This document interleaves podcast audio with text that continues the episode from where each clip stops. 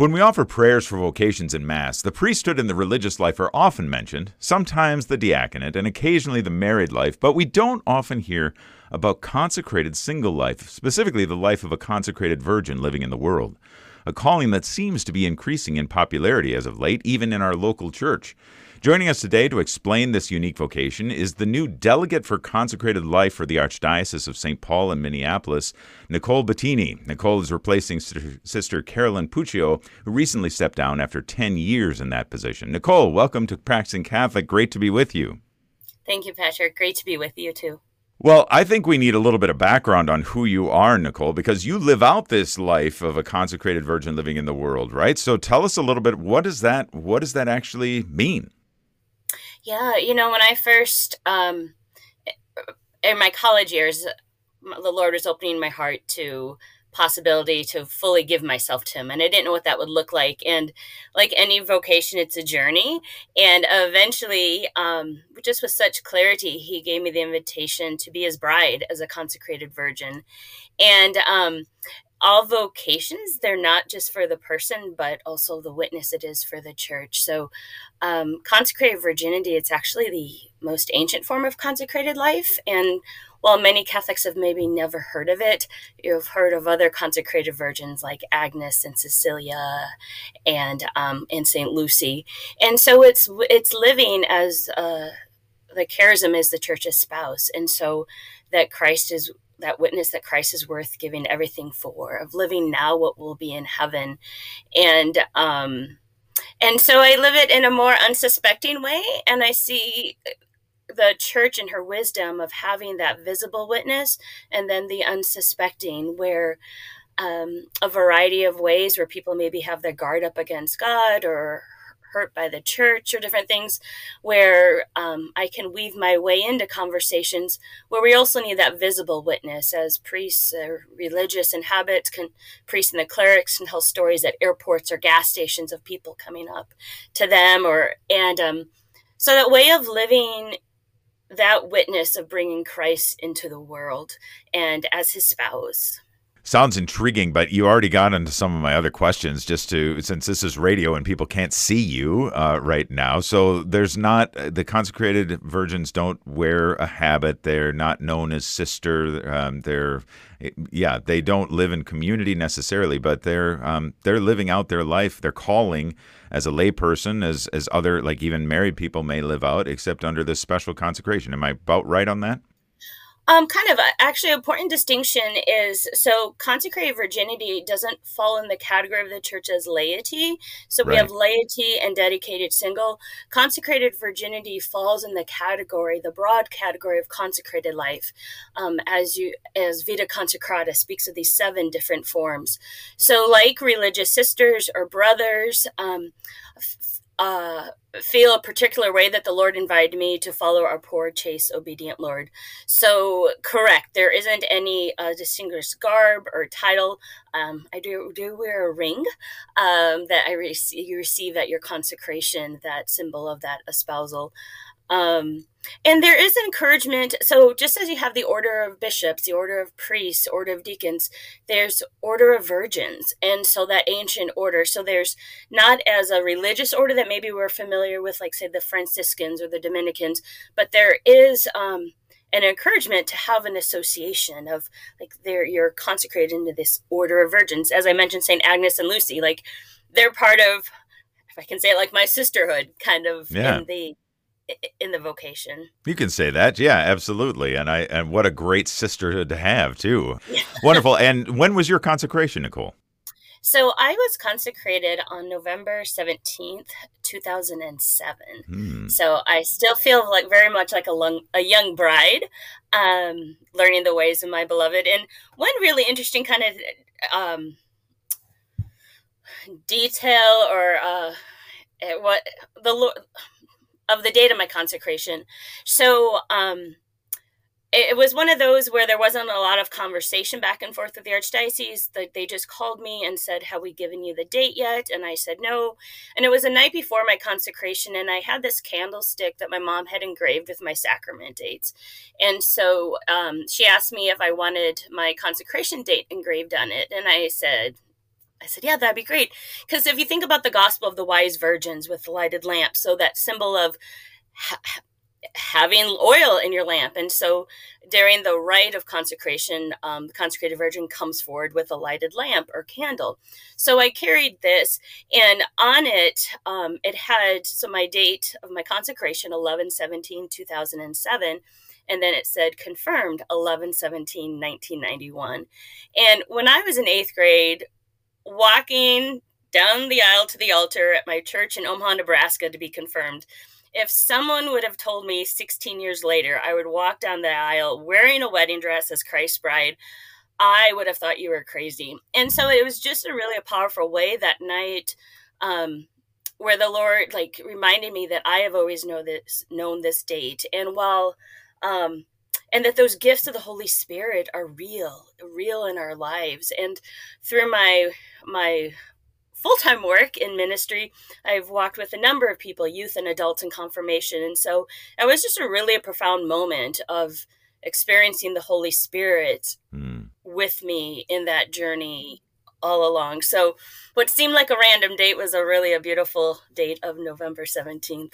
That's beautiful. I can see how that might stand out to you as a wonderful date. And uh, yeah, well, happy anniversary a, a, few months early here, but uh, that's excellent. Yeah, please do celebrate that well. We're speaking with Nicole Bettini as uh, we were talking with her about the consecrated life, the consecrated life of a consecrated virgin living in a world in the world. And uh, we're also curious about your new role here in the Archdiocese, Nicole, being the delegate for consecrated life. What's involved in that? We've we've spoken with Sister Carolyn before, but uh, yeah, what what's involved in the being the delegate for consecrated life for the Archdiocese? Uh, you know, first I just want to say it's an appointment that I'm just very humbled and honored by and excited to step into. So, um, as you as we all may imagine, the role of an archbishop is quite vast as he cares for and been entrusted with all souls in our archdiocese. And included in that is the care for those in consecrated life and those vast forms, not only religious brothers and sisters, consecrated virgins, secular institutes, um, hermits, like that variety of form. And there's actually a letter for, or a document for bishops and like living out their role of a bishop and there's a section in there about your care for consecrated. And so those that are already consecrated, living the many the variety of different expressions. And so it's um, a support and a witness for uh, or a support for him of in supporting the various ways of consecrated life. So there can be like just gatherings and that uniting with it. There's ways of representing him and however he um, desires and would call upon me. So, as I'm quite new in this position, some of how that will look, I uh, certainly will learn as I continue to step into it. Um, and then the other part is uh, so the broadness of consecrated life and of supporting and like an ongoing um, kind of enrichment opportunities because um, there is a way that all consecrated really the gatherings if you've never had opportunity to be at a gathering of consecrated men and women in our church, whether it's like a jubilarian celebration at the cathedral, such, encourage you to go. There's just a great joy when we all can get together. Um, but another aspect, because consecrated virginity is underneath the the arch, the bishop in the local diocese, and there's also the formation and the care for consecrated virgins. So that's another aspect of the of the role. Wow. And in your coming up on, if my math is right, your 16 years of consecrated life now, just about anyway.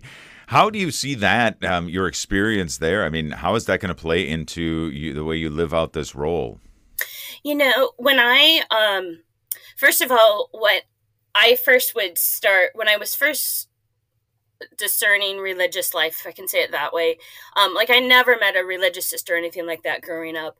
And so it was in my college years and I would meet these sisters and they were beautiful and everything about their way of life and and I just it wasn't it. So I'd ask them like, how do you know? And they would just giggle and just say it's just it feeling. And I, in my la- in my face I would like giggle, uh, kind of smile back to them. In my mind I'm thinking, y'all need to go to confession.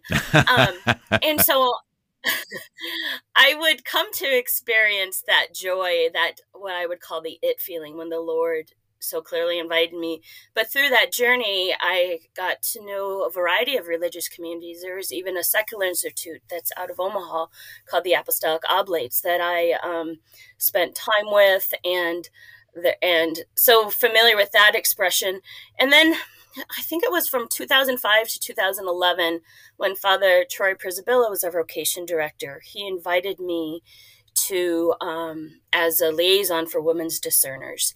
And so as I walked with women, um, and I would tell them, I said, your vocation is a mystery you have to solve, but a plan God would reveal.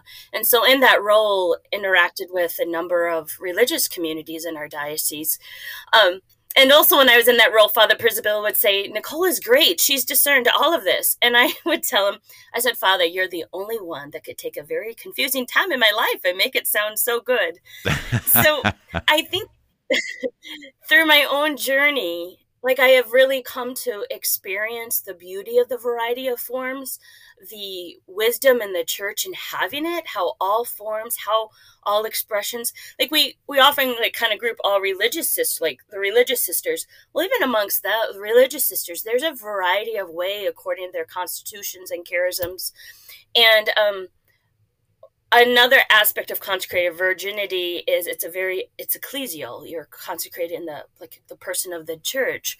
Um and cardinal george god rest his soul he used to say that people should be able to see in a consecrated virgin what they hope to see in the church.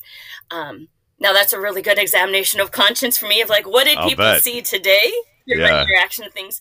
But but so it's a really uh that ecclesial heart that the lord has given me of of seeing and appreciating and knowing the importance for all expressions of it. So I think part of just some of my background, my interactions, all of that to bring into the the role. And that was one of the things Sister Carolyn, when she told me she was retiring, and just said, you know, we really need someone with that broad, that recognizes that broad broad beauty of the mm-hmm. various expressions of consecrated life. So mm.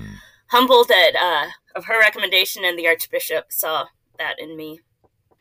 Well, just in our last couple minutes here, Nicole, I think um, we would be remiss if we didn't ask the question, or if I didn't ask the question. If there's a young woman listening, or somebody who knows a young woman who might be might be thinking about this and might be feeling the nudge a little bit, what would you advise? I mean, what are the steps to take? How you know, again, not a mystery to solve, but something that God, a calling that God will reveal. I really appreciate that.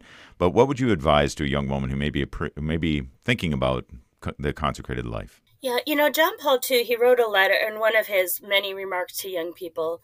Um, part of it, he said, he said, remember when you're thinking, I'm going to paraphrase a little bit, but when you're deciding your future, you're not just deciding it for yourself. And so instead of that question of like, what do I want to do? But Lord, what do you want me to do? And, um, and with that, there can be a lot of, um, a lot of my own desires. I thought I would be married. I thought I want to have kids. I mean, all of that can come up, and those are real.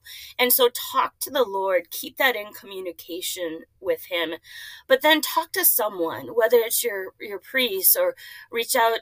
Um, you can reach out to myself, the vocation office, somewhere to um, help get you in the right contact in talking to somebody. And um, and discerning it.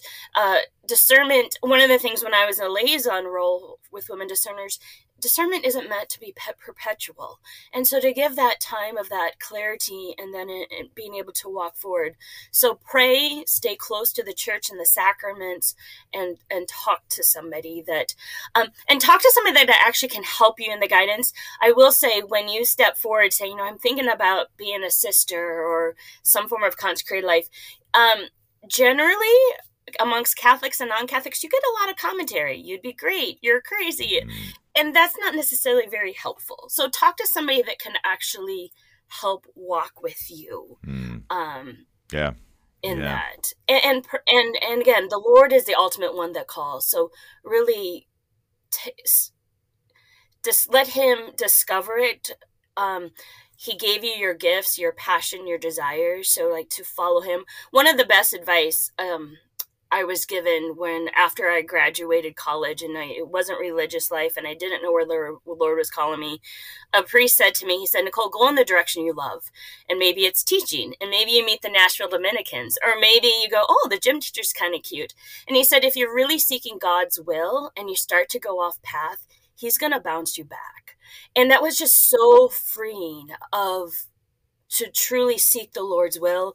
And sometimes he bounce you back kind of in harsh ways, but um, but he will d- do that. And so that, I guess that would be my uh, just a couple of my greatest encouragements.